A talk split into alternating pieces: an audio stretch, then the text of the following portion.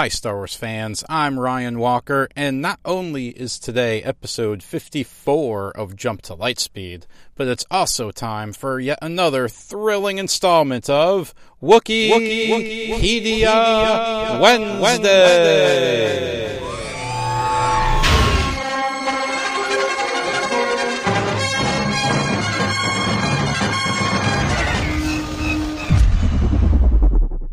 Once again, my friends, the hamsters spinning the wheel that controls the random page button have decided to keep from me the interesting characters, the, the exotic locations, the exciting events that make Star Wars such a fun universe to dive into, and instead bestowed upon me a simple hand tool, the Miner's Quarter Pickaxe. And here is every word that Wookieepedia has to say about this implement. Used as simple weapons on Barlok by violent Brolfs, Jedi Lorana Jinzler was threatened by a Brolf with one around 27 BBY. This, this is actually really amazing. It doesn't tell us what this tool actually is, or, or what it's actually used for, or what it looks like, or what makes a quarter pickaxe different from a non quarter pickaxe, and are half pickaxes a thing? And if so, why not double pickaxes or triple pickaxes? I even searched real Wikipedia to, to see if quarter pickaxes were a thing on Earth and came up empty. No, all we know is that it was used as a weapon at least one time on the planet Barlok by violent Brolfs. Oh, okay, so I guess there is something to go on. Uh, first, what's the deal with Barlok? So the planet Barlok appeared in the Legends continuity in Timothy Zahn's Outbound Flight novel. This is a novel that I haven't read yet, but is actually coming up soon on my to read list. Uh, so I'm going to try and not spoil myself on this book too much while, while researching the, the quarter miner pickaxe. I do know that Outbound Flight has something to do with, with a mission to explore the unknown regions during the Clone Wars, and documents the first encounters between the Republic and the Chiss. So, Barlok, uh, Uh, according to Wookieepedia, is known for, among other things, its Tisvolt forests, which were inhabited by the indigenous Karfs, its, its agricultural produce, including the delicious Prisht fruit, and its mines. Hey, Tisvolt forests sound pretty interesting. Let's see what there is to learn about that. And, oh, there's not that much. This page just says the Tisvolt was a type of tree that grew on Barlok. Cool, thanks. Okay.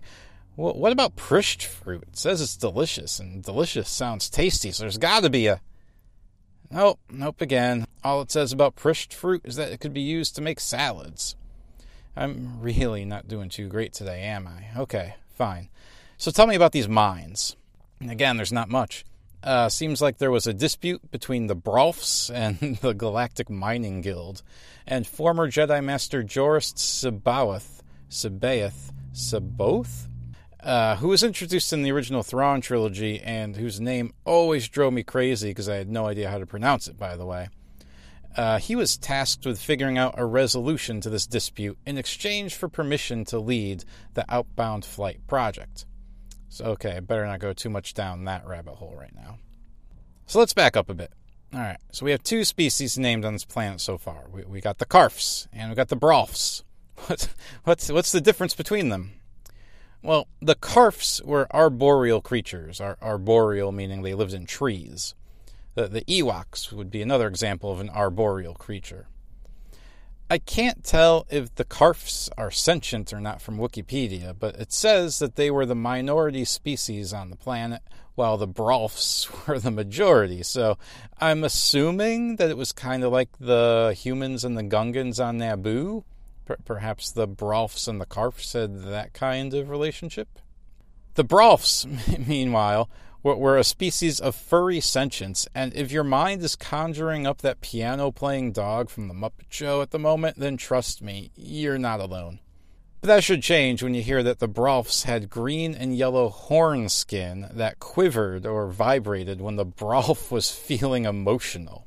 Oh, and they also had stumpy legs. So yeah, definitely not the piano playing dog from the Muppet Show. Maybe, maybe just a cousin to him or something.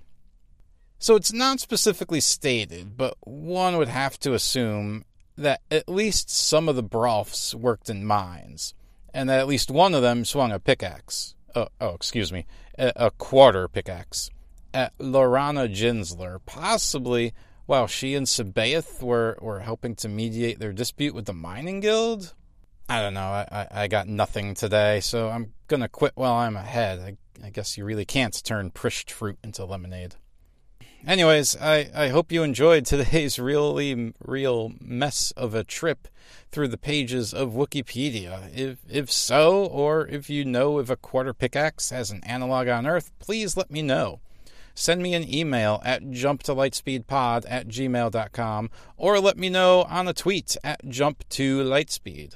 If you haven't already, please subscribe to the podcast and leave a rating and a review on Apple Podcasts or whatever podcatcher you use most. And please share this episode.